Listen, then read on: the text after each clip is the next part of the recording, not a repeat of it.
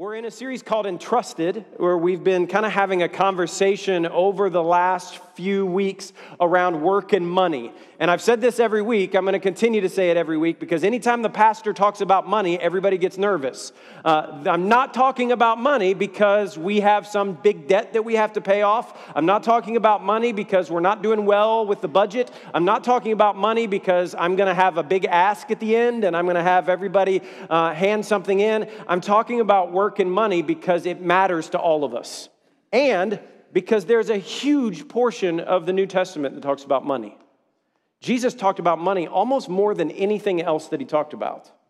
And so, if Jesus talked about it, we need to talk about it. And we want to talk about these things in a way that's not coercive or manipulative or not like trying to get you to give more or trying to squeeze more out of the church. So, listen to me. I am not getting a new boat, right? Like, I'm not looking to upgrade my house right now. This is not about we got to get Ben's salary up. Like, none of, I have, there is no benefit for me in this series other than the Holy Spirit living and working and moving in this place and living and working and moving in you. All right? Uh, so, we're talking about this because most of us go to work, right? We spend the majority of our week at work, our nine to fives. We, we leave home and we go to a certain place and we, we spend time there. I got a call um, this week from a friend, and the friend said, I, I've been doing this job for 32 years and I just lost my job. And for 32 years, I've worked for the same company, I've worked for the same place. I never dreamed that this would happen at my age. And he asked me, What do I do? And, and we started talking, and, and, and we kind of zeroed in to the idea, to, to this idea, and this is where I want to land today. We have to know the difference between our resources and our source, right? So, our job is a resource. It's a resource that gives us uh, money for what we do. It, there's an exchange there, and, and it resources our family so that we can go on vacation, so that we can buy groceries, so that we can do all of the different things that we do. Our challenge oftentimes is that we exchange our resources for the source. And we start to believe that our resources actually are the source. And so, as we began to pray with my friend, we started praying around the idea of, like, Lord, you are the source right? This job was something that I did for 32 years. It was something that was fun. It was something that provided for me. It was a resource, but you are the source. And so we're going to petition the source for a new resource. Does that make sense? What we often do is we get this twisted and we start to believe that the resource is the source. And so we worship the resource. We lean into the resource. We fear and, and have anxiety and worries around the resource. And, and then oftentimes we even begin to worship the resource rather than the source. Scripture talks about how we worship the created things over the creator that we've dug our own cisterns. We've tried to create our own systems of receiving water and, and provision and protection apart from God, who is the living water, who gives us everything that we need and provides our daily bread over and over and over again. And so at the end of this conversation, my friend said this, and I loved it. He said, The resource has been cut off, but the source is fine. The resource has been disconnected. And so today I want to talk about there being a difference between the resource and the source. And so I'm going to have my lovely assistant, Benton. Uh, Benton's our new fellow, getting ready to plant a church. And today he's going to help out by carrying things up to me. this is good practice. Good practice. Benton's preaching next week, guys. It's going to be amazing. All right. This is a resource. No matter how many times I turn the knob right here, this is not providing anything for me. Right?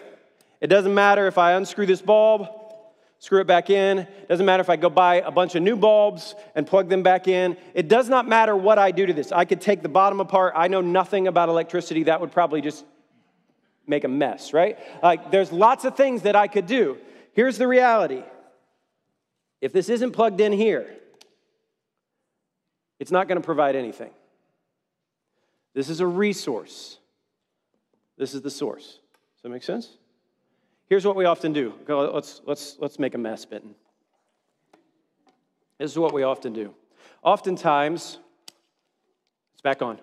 Oftentimes, we, we like, we have one resource, and that resource is providing, and then for some reason that resource gets shut down. Or resource is providing, and then for some reason that resource gets shut down, or something slows, or something stops. And so we just say, okay, well, let me just get another resource. And we start plugging in another resource and turning on another resource. And then we start finding another one because this one's run dry, or this one's providing, or this one's happening. And so we plug in another one. I don't even know where, that's a big one.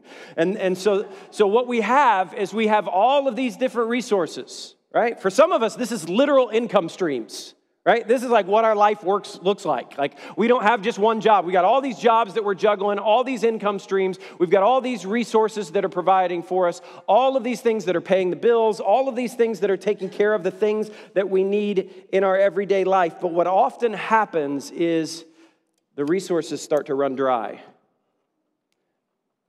The resources start to disconnect. Something is wonky in the resource. We lose our job after 32 years and all of a sudden, there's this complete moment of panic and fear and anxiety and worry.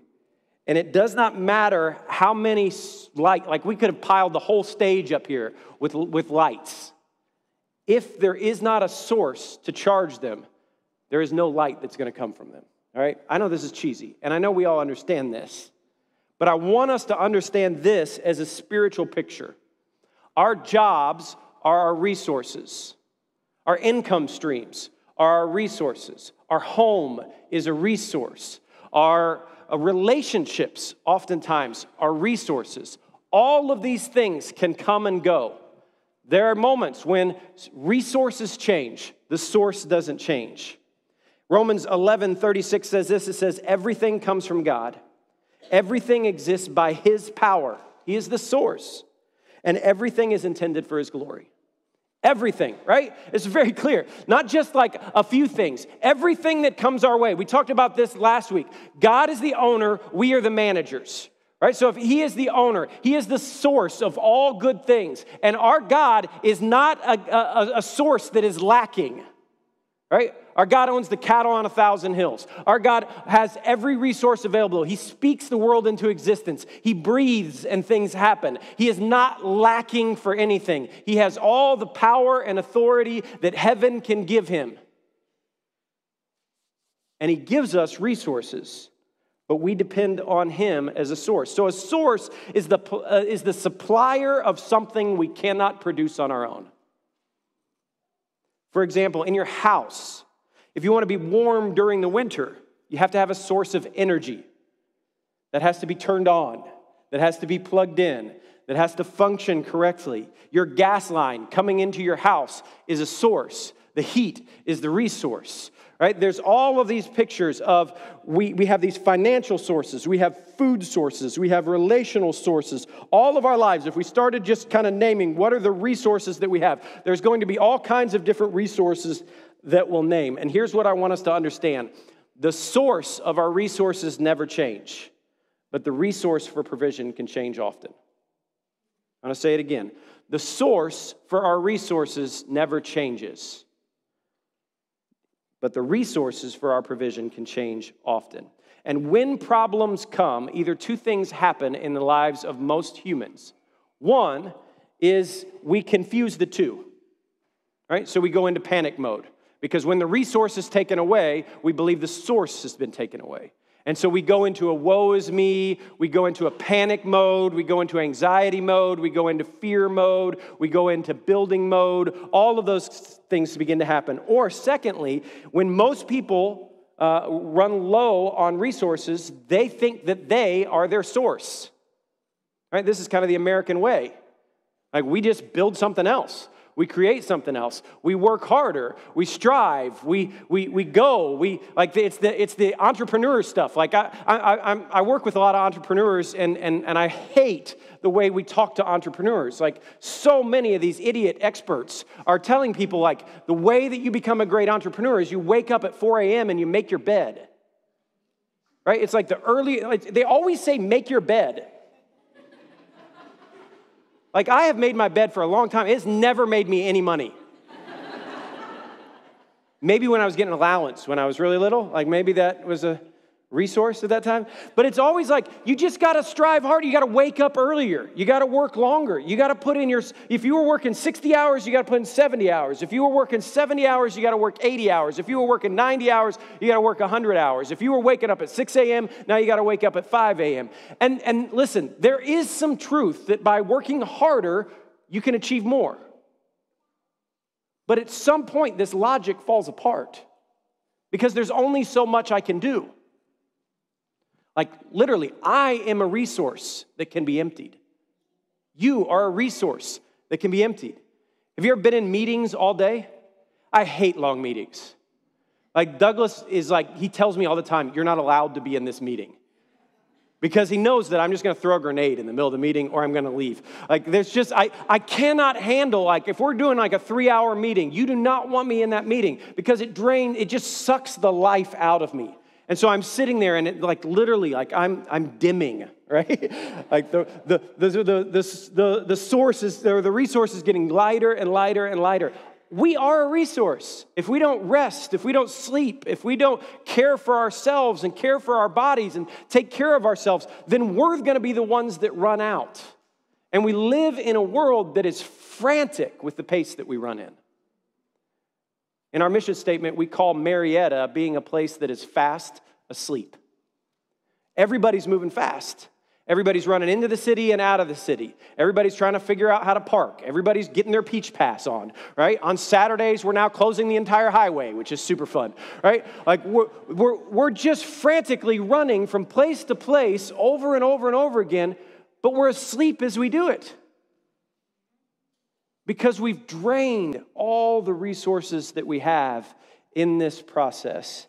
Uh, and, and, and so what we want to do is we want to kind of regain that belief. Philippians 4:19 says this it says God the source will provide he will supply every need of yours according to your riches in the glory of Christ Jesus.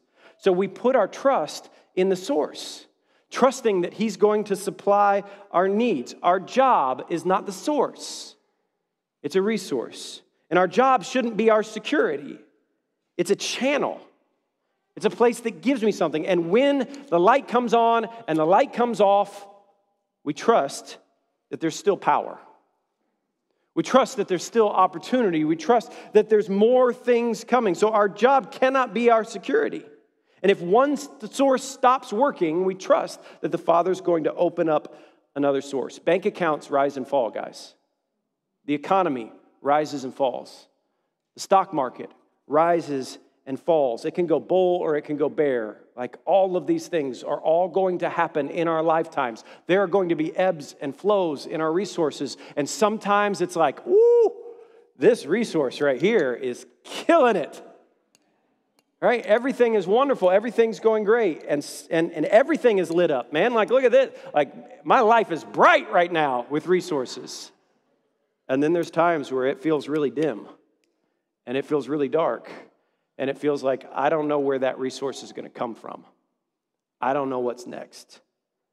And so the question for us is can we rest in Him as our protector and as our provider? Can we trust that He is the source, who gives us the resource? Or are we going to carry all the weight of that ourselves? I'm going to say something that's going to be hard for us. We are really bad protectors and providers for ourselves. We believe that we're really good at it. We're not. And so we have to trust that there is a source that brings resources. We have to trust that I don't have to carry this whole weight by myself. So if you have your Bibles, I want you to open up to 1 Kings chapter 17. We're going to look at the story of Elijah today. Elijah is probably my favorite prophet.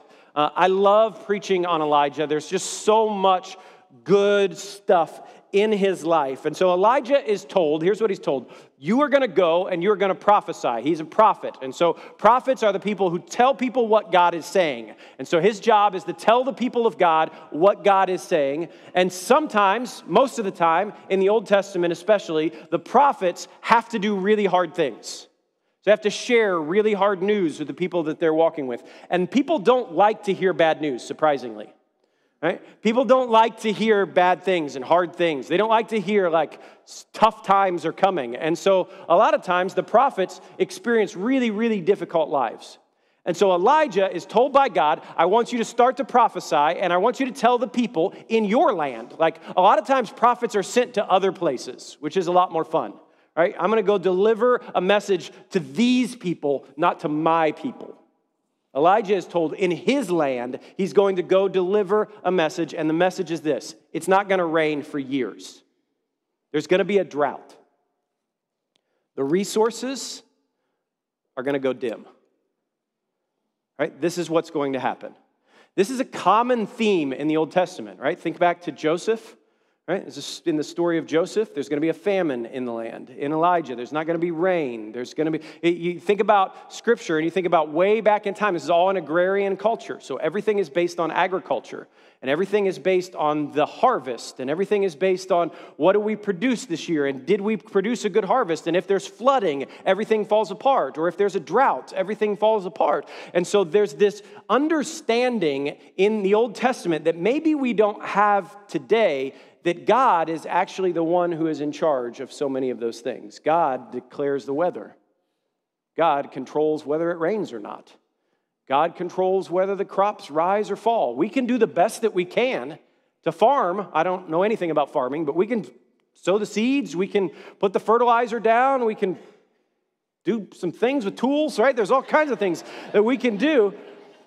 But ultimately, I can't make anything grow. And so this is what's happening. Elijah is told to prophesy, and, and, and as he starts to prophesy, this starts to come true, and people don't like him. Like, uh, people rarely like the messenger, especially when the messenger is bringing bad news. And so God says this to Elijah in 1 Kings chapter 17, verse 3. He says, Depart from here, turn eastward, and hide yourself in the brook of Cherith, which is east of the Jordan, and you will drink from this brook. Remember, there's a drought. Right? So how long is this brook going to last? Is the question. But there is a brook there that I want you to drink from. And listen to what God says. And I have commanded the ravens to feed you there. Which, if I'm Elijah, I'm like, God, I'm not excited about this assignment. Right? Because I don't think the ravens are bringing like prime rib. Like, I think the ravens are bringing like a, a, a an adult happy meal. Like, I think that's what's coming from the Ravens. Like, I think they're just bringing, like, here's, it is not the food that we wanted. It's not the, the, the huge resource where it's just like, oh, this is amazing. All the lights are on. Everything is happening. This is like, I'm going to provide for you your daily bread today. It's the same thing that God did to his people when they were in the wilderness. He gave them enough for today, not enough for tomorrow, not enough for the future. I'm going to give you enough for today. And here's, the, here's a principle that I want us to understand God always gives us what we need, but He doesn't always give us what we want. I think there is always some sort of resource that is turned on in our lives. Even when we're at our thinnest, I can look back to like the really hard times in Sarah and I's life, and there was always some sort of resource that was provided. There's something. And it may not be what we wanted in that moment. I wanted the prime rib, and I got the raven meal right? I wanted the steak, and I got, I don't even know what the ravens are bringing Elijah here, but I'm guessing it's not delicious. Um, so he's hanging out at the brook. He's getting food from the ravens, and all of a sudden the brook dries up and the resources dry, and it's empty. And there are some days when we need to depend on the ravens. There are some days when all the resources are off and we're just depending on the source. Where it's like it feels like nothing's coming in, it feels like nothing's happening, it feels like everything is starting to fall apart. And so we panic and we freak out and we start making bad decisions. We start burning relationships. We start frantically trying to find anything and we make bad decisions in the process. And Elijah goes there too. Elijah starts to say, Well, God, like you've abandoned me. Why did you send me to this brook? And why are the ravens feeding me? All of these different things. But listen to where he finds the answer because it's not ZipRecruiter. Verse 8 Then the word of the Lord came to him. here's what I want to suggest when the resources run dry, what we need is the word of the Lord. When the resources are empty, What we need is we need the source to speak. We need direction. We need guidance. We need provision. We need protection. We need all of these things that the Father can give us. And here's what he says All right, the brooks run dry. I told you to go to the brook. I told you the ravens are going to take care of you. Now I'm sending you somewhere else. So he says, Arise. Uh, I, I, want you to go to Zarephath, which belongs to Sidon, and dwell there. And behold, I've commanded a widow there to feed you. This also sounds like a really bad strategy, right? Elijah's a single dude. He's a prophet.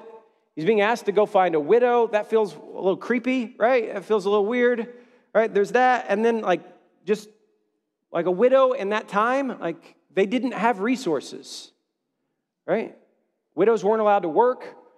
Uh, so there was a, a male dominated society. Men were the only ones that were really work, working and creating income. This is not somebody who's like, I'm flush on cash, Elijah. Go talk to this widow over here. She's got this huge inheritance that she's sitting on. This is not the case in those moments. And so here's the first principle I want us to understand. When the resource runs dry, wait for the word of the Lord. When the resource runs dry, wait. And that's so hard. Because our first instinct is to panic, it's to wake up at 4 a.m. and make our bed, it's to start doing all of these hard working things and running ahead of God. What we want to learn to do in our spiritual life is walk in step with the Father. So we want to walk on the light that He's, on the path that He's lit up before us. We want to learn to walk in the Spirit, and we want to learn to walk with Him. And God doesn't always make worldly sense. I, I could just see Elijah start asking questions here like, is this a really wealthy widow? Like, is this, did, did you say window? Like, am I looking for a window? Right? Did you say willow? Am I trying to find a willow tree? Is there somebody whose name is like Cliff Widow? Like, is that his last name? Like, uh, this seems like a really bad strategy right here, God. Verse 10 So he rose and he went to Zarephath, and when he came to the gate of the city, behold, a widow was there gathering sticks. And he called to her and he said, Bring me a little water in a vessel that I may drink. And as she was going to bring it, he called to her and said, Bring me a morsel of bread in your hand. This is, this is just a crazy strategy, right? All the resources have run out. And Elijah just finds a widow who has nothing and is like, Give me a sandwich. Like, it's that direct. It's not, it's not like, Hey, I'm traveling. I'm a prophet. I'm Elijah. You may know my name. I'm kind of big deal, right? I'm a, like, this is holy thing. This is like God told me. He's just like, give me a sandwich. And the woman says this As the Lord your God lives, I have nothing baked and only a handful of flour in a jar and a little oil in a jug, and I'm gathering a couple sticks that I may go in and prepare it myself and my son so that we may eat it and die. Awesome. Like some of you have been in this place. The resources have run out, and the people that you're asking for help are like, yeah, I'm just getting ready to die myself, right? I'm just gonna make a sandwich. Me and my kid are gonna eat this bologna because it's just bologna's all that's left, right? This is what we're doing. We got the Kraft slices, right? This is what we're doing, and then it's over at that point. It's over. And Elijah is this powerful man with this crazy powerful position. It's easy for Elijah to go to the church. Elijah could just go to the synagogue right now. He's got the power and authority to say, hey, Grace Marietta, I'm like your bishop, right? I'm like in charge of all these things. Uh, give me some money so I can go do this thing. It would have been easy for him to go into the middle of the town center and start preaching and saying, Listen, I know the resources are low, but I am the man of God and I need you to provide for me so that I can have this. God sends him in this roundabout way to this strange source. Verse 13 Elijah says to her, Do not fear. Go and do as you have said. Go make that sandwich and get ready to die. But before you do that, make me some cake and bring it to me. And afterwards, make something for yourself and your son. For thus says the Lord, the God of Israel the jar of flour shall not be spent, the jug of oil will not be empty until the day Lord, the Lord sends rain on the earth. And so she went and she did what Elijah said, and she and her household ate for many days, and the jar of flour was not spent. Neither was, did the jug of oil become empty, according to the word of the Lord that was spoken by Elijah. Here, here's what I want us to see. In the middle of the drought, when all the resources are dry, there is a source that is providing. There is a source that is taking care of it. And, and here's our second point God's resourcing strategy is not the same as the world's resourcing strategy. That, that's hard, but it should be an amen. God doesn't always send us to the place that we think that we need to go.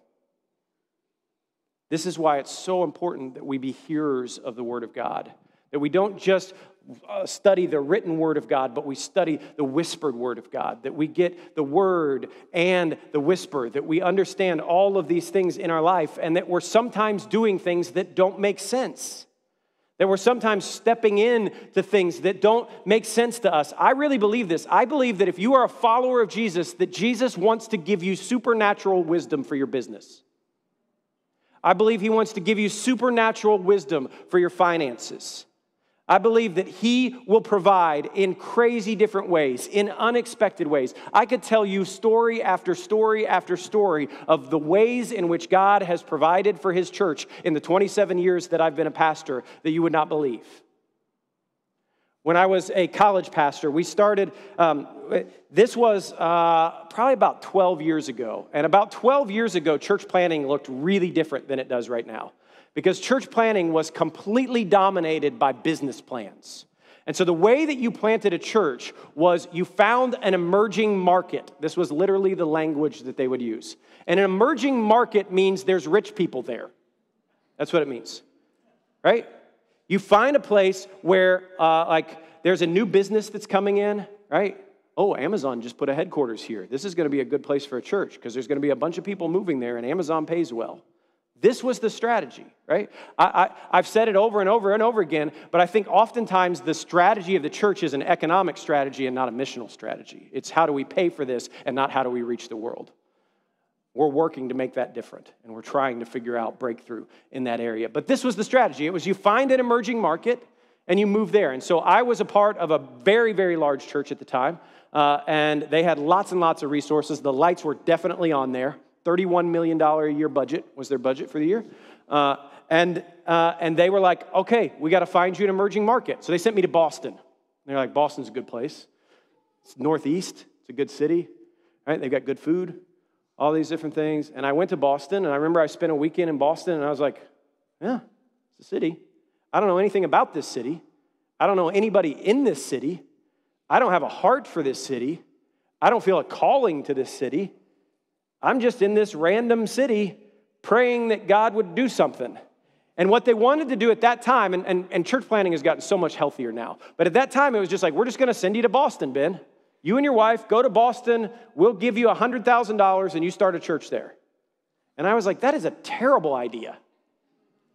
Right? That doesn't, I don't, one, I don't want to, have you ever been to Boston in the winter? I don't want to be there. Like I was watching, there was like there was snow plows like higher than the cars. I, am not doing that. That's that is worse than raven food. I am not like, no. I don't feel called to there. Like Jesus didn't tell me to go there. It's just a strategy for resourcing. And what the Lord was calling me to do was plant a church in the community that I was a part of. So I lived in Louisville, Kentucky. Right downtown in Louisville, Kentucky is an area called Old Louisville. Uh, Old Louisville is directly connected to the university that's right there. I had been a college pastor in the town in Louisville for the last 10 years. I had such a passion for that campus. I would walk that campus and I would weep because I wanted these kids to know Jesus. Like I loved that place. And then my wife and I loved the, the, the community that was in. It was the largest area of Victorian houses uh, in, in the South, like if you consider Louisville the South. Like, uh, it's this huge consecrated area of old Victorian houses, beautiful old houses. My wife loved it. Like she was like, this is amazing. That whole community was falling apart. Right? All the houses were falling down. There were no single family residents in any of the houses anymore. They had all been converted into like 18 apartments with slumlords running them. There was lots of nonsense going on. It was the fourth poorest zip code in the United States. And when I told the people at my church, this is where we want to plant, they were like, there's not resources. And I was like, Yeah, but there's a source. And so, a couple years into the project, um, a, a bunch of churches pulled their funding from us because at that point, the, the, the plan for church planting was you have to be sustainable in three years. So you got to figure out your money in three years. We were never going to have money. Right? We had about 500 people in our church. About 400 of them were college students, and about 100 were just folks from the community who had no money and no resources. We were driving them to their doctor's appointments. We were paying their rent. We were giving to them over and over again. There were no resources. We would pass the offering plate, and we would get parking tickets and Cheetos. Like that's like there was there was nothing there. And we reached this day where I remember we, we had a board meeting and I had this incredibly godly group of leaders that were helping me serve on the board. We had a board meeting, and they were like, hey, uh, we're about two weeks away from not being able to re- payroll. And we can't pay anybody. Uh, and we started talking about what happens in, in that case. Uh, and they decided I go first, which was awesome. Uh, leaders go first, and so as the leader, you're to be the first one who doesn't have money. Uh, and, uh, and we made all these decisions and we were praying and we just spent like an hour praying just like lord we, we like all the lights are off. There's no church that's going to bail us out. There's we don't we don't have anybody on the hook right? There's nothing. We don't we don't know what to do here. We believe that we're doing a good work. Kids are getting baptized. We're doing a good work in the community. We trust in all of these things. We're praying and one of the guys looks up in the middle of the prayer and he's like i got it guys I got it. Here's what we need to do we need to give away half of what we have. And all, I was like, You are an idiot. Like, how about you not get paid? And we say that. Right? How about you be like sometimes the board thinks that, that it's really cool to make those decisions, but they're not really thinking about the people that are working there. Like, like well, how about we put your salary on the line and we make that decision? Uh, and uh, and we started praying about it and just felt like the Lord was. And, and so then we were like, okay, who do we give the money to? And there was this guy on campus that was running a campus ministry who was a complete jerk. He was, uh, there's, there's lots of words I could use that are not good for sermons to describe this guy. Right? He was just a tool. And the moment that we got there, he fought us. Like we were competition to him and he was angry that we were there and he spoke negatively to us about everybody he could speak negatively to about. And he was afraid that we were going to steal all of his people. And he had had like three meetings with me where they all ended with him yelling at me. And i was like why are, why are you angry? Like what's what did i do? There was just lots of that going on. And uh, one of the guys was like let's write him a check. And we all knew he was a jerk. It wasn't like this guy thought he was a nice guy. It was like we all, but he was doing a good work on campus. There was a good ministry that was happening there. And so we had $20,000 in the bank. We wrote him a $10,000 check. It made no sense. We did that on Monday because we needed Sunday to pray about it, right? Coming out of church, we did it on Monday. On Thursday, we got a $60,000 check in the mail from someone who I had never met, someone I had never spoken to, someone I have no idea to this day who they are. I know their name, but I've never met them, who said, I was praying and the Lord told me to give this to you. Now, listen, this is not always how it works. This is not prescriptive in these things. But I want you to understand that God's strategy is not always our strategy. Here, here's the strategy. This is the equation. I believe this is true in our lives. I think faith releases power. I think our faith releases some sort of power. And when that power is released, I think what happens is power creates miracles.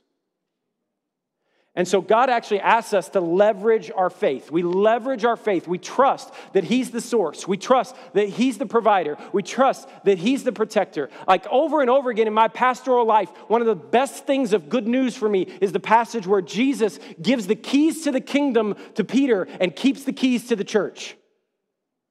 Right? He says, I'm giving you all my power and all my authority, but the church is still mine. I hang on to that verse all the time. Right? I have all the power and authority of heaven, but I don't have to worry about this or this or this or this happening because that battle belongs to the Lord. And so we trust and we believe in these moments that there's a step of faith. So, so for the widow, what's her faith? What's her step of faith? Make some food. Give him a sandwich and some cake. He like threw a cake in there at the end, too. Right?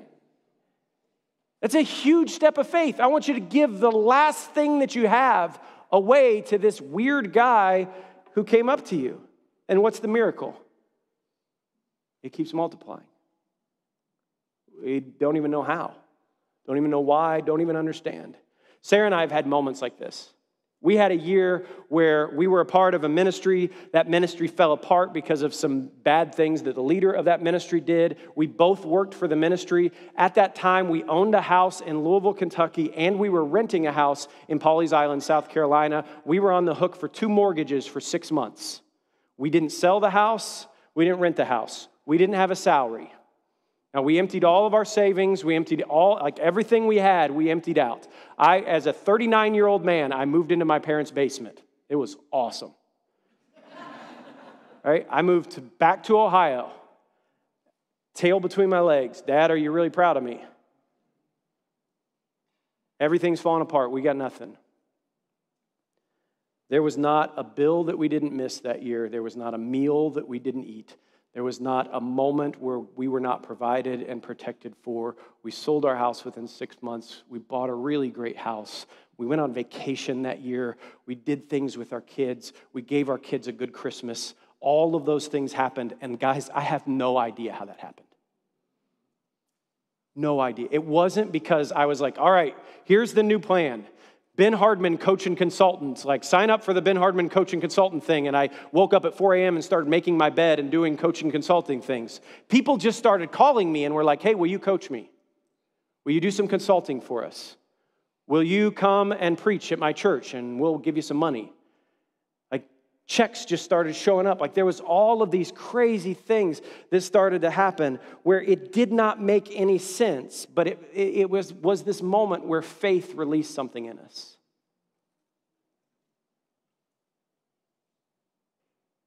I think there's probably a million stories that I could tell about where I wasn't faithful in these things where I was called to take a risk or do something crazy or go find a brook or go find a widow, and I was trusting in some kind of other resource. But in those moments, there was something really amazing that happened. The real hero of this story is the widow, guys. That's the real hero here. Because for her, the resources are all out. It's the last thing that she's got, and she gives it. I remember when I was working at that huge church in Kentucky, this guy came to me after I preached one Sunday and he was like, Hey man, I just feel really convicted. I want to give everything I have to the church. And I was like, Don't do that. that was, I actually said those words, Don't do that. And he was like, Well, I really feel like God's telling me to do that. And I was like, Well, the church has a $31 million budget. We're going to be okay. Right? Like that money's going to go to pay a heating bill. Don't do it. Go, if, if you're feeling called, I was like, Give it somewhere else. Like go find a ministry that's struggling and just getting off the ground and go fund them. There's a church downtown, right, that I'm about to start. No, I didn't say that. Uh, like, I was like, I was like, don't, don't, don't do it. And he looked at me and he was like, but Jesus told me to. And I actually had to get another pastor that was smarter than me involved. And I brought in this old pastor who just was smarter than me and probably loved Jesus more than me. And he, he just came in and he said, Okay, like I don't want to deny you the blessing that you want to give to me. And so, if this is the step of faith that you're called to do, I want you to know that we will be there every step of the way to walk with you in this. And if there's a moment where you're in need, we'll write the check back to you. But we're going to receive this gift and see what God does. And it worked out. The guy's doing fine. Uh, here, here, here's, Point number three, and I've been wandering too long, but here's point number three it's that we view our money through a different perspective than we view all of our other gifts. Like, I have never been afraid of running out of words for a sermon. You guys know this. Like, I've been preaching for 27 years every Sunday, and there has never been a moment where I'm like, I don't have the words to say. I've never been afraid of it. I've never been anxious. I've never been worried about it. I just get up here and I talk. And sometimes it's in the notes, and sometimes it's not. But I just do it. And I'm never afraid that it's going to run out. I, I love to prophetically pray for people. I, I love to put my hand on somebody's shoulder and just say, God, what are you saying to that person? Do you have a word for them? Like Brian, do you have a word for Brian? And I start listening to Jesus on behalf of Brian and just, is there something that you want to say? And, and I never worry when I'm praying with somebody that if I pray for Brian, I can't pray for Kent. Like if God gives me a word for Brian, then what if there's not enough words and I don't have one for Dan and for Brandon and for Kent? Like what if that starts to happen? I've never worried about that. I've never been anxious about that. I've never struggled about that. I've prayed for healing for people, and I've never thought if I pray for healing for Jeff, then I can't pray for healing for Savannah. I've never thought that. But I do that every day with my money. Are you with me? You know why? It's because I trust in the resource and not the source. Money gets a hold of us in a way that other things don't. Jesus called it mammon.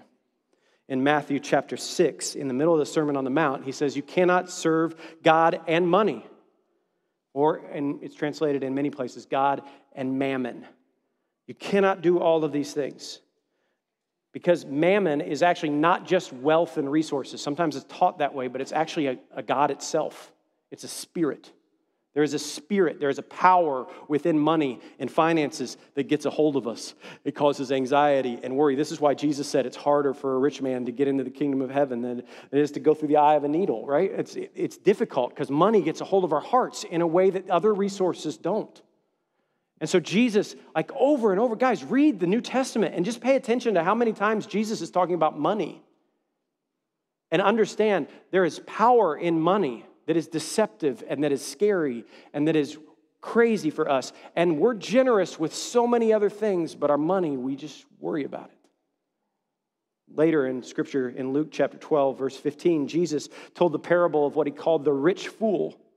And he says this Take care and be on your guard against all covetousness, for one's life does not consist of the abundance of his possessions. And he told them a parable saying this The land of a rich man produced plentiful. All the lights were on, all the resources were happening. And he thought to himself, What should I do? Because I have nowhere to store my crops. And he said, I'll do this I'll tear down my barns and I'll build larger ones. And there will be there to store all my grain and all my goods. And I will say to my soul, I love this, soul, you have ample goods laid up for you for many years. So relax, drink, uh, eat, drink, be merry. But God said to him, Fool, this very night your soul is required of you, and the things you prepared, whose will they be? So it is the one who lays up treasures for himself and is not rich towards God. And this is what we do, guys. This is what we do with our money, and we actually call it wisdom. I'm going to store it all up. I'm going to save it all up. I'm going to build a bigger barn. Like, have you seen how many storage facilities there are in East Cobb, guys? What is that? It's bigger barns. I don't even have room for all of my stuff. And can I tell you how many people in our community knock on our door every day and say, I have no stuff?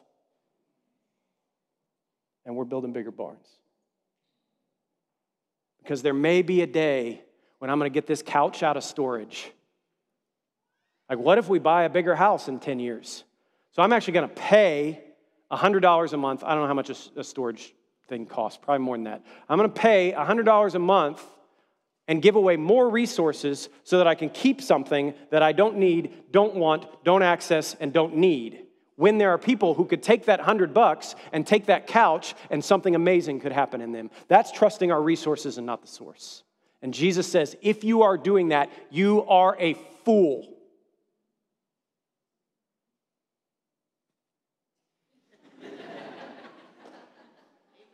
He wrote it, not me, right? we have this fear with money that it's all going to run out, that the source is not going to happen, that there's going to come a day when we're going to try and turn these lights on and the power will just not be there. And I think Jesus today wants to remind you, wherever you are, whether you're building bigger barns or whether you're standing at the door knocking, saying, I don't know how I'm going to pay the bills this week. I think Jesus wants to remind you I am your source. I am your protector.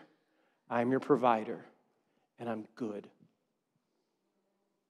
And would you be patient enough to wait on the word of the Lord today? Would we be patient enough and brave enough that when he says, go find a brook and I'm going to feed you with the ravens, that we say, okay, that doesn't make any sense, but I'll eat the raven food for a little while? When he says to you, go find the widow, and you're like, that doesn't make any sense. This is her last meal. You go and you take and you step into those spaces trusting. So, what would you do if you had unlimited resources? What life would you live? What would Jesus ask you to build or create? What would you do today if you got a phone call on the way home that all of a sudden your resources tripled or doubled or multiplied? Would we build bigger barns? Or would we figure out a way to give it to the kingdom? So here's what I want to do. We're just going to enter into a time of communion. The band's going to come up, and communion stations are all set up. It's interesting that every time we come to church together, we kind of eat a meal together. Jesus gathered his disciples in the upper room and he said, Take this in remembrance of me. And there's this moment of actually remembering that God is the source.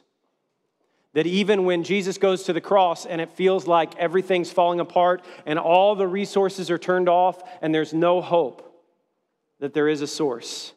And that source keeps giving his body and keeps giving his blood. And that source keeps reminding us that at the table of God, there is always a meal, there is always opportunity. So, so, what does it look like for you today to go from resource to source? What would you ask Jesus for today? What would Jesus ask you today? And maybe just there's a time today to just take a minute and just quietly, as the band's playing, quietly as we're taking communion, just say, All right, Jesus, all I have is yours. You're the owner, and I'm the manager. You're the source, and I'm the resource. So, how are you going to pour me out? What does that look like? What does it look like for you to just say to me, Be generous? And my prayer this morning, I, I, I actually, as I was coming in, I, I felt like the Lord was saying, I just want to give an unexpected blessing today. Like something unexpected is going to happen today.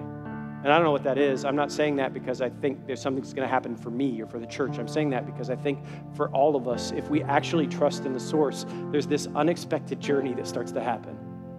And all of a sudden, you get connected to somebody that you didn't know you were connected to before. And all of a sudden, there's this burden to help them and serve them. And all of a sudden, there's new relationships that are birthed out of that. And that relationships open up another relationship. And that opportunity opens up another opportunity. And it all happens in this crazy, unexpected way. And so, what's the crazy thing that Jesus is asking you to do? What's the thing that's like, go to the brook, go to the ravens, do those kinds of things? And what's it look like for you to say, Okay, Lord, I trust you. And so, Father, I pray that you would release faith in this room. I pray that you would give us faith that you are the source and that we are the resource. I pray that you would teach us to pour out ourselves. I pray that you would teach us to spend ourselves in your service. That's what Isaiah says spend ourselves in your service. So I pray that you would teach us to spend ourselves for you, that we would pour everything that we have out for the kingdom and that we would be generous. Lord, I pray that you would break the bondage of mammon right now. In the power of your Holy Spirit, right now, I pray that you would move, that you would speak, and that you would break the power of money, break the power of anxiety, that you would break the power of fear, that you would break the power of poverty, and that you would breathe new life into this space this week. We trust you and we love you. It's in Jesus' name we pray.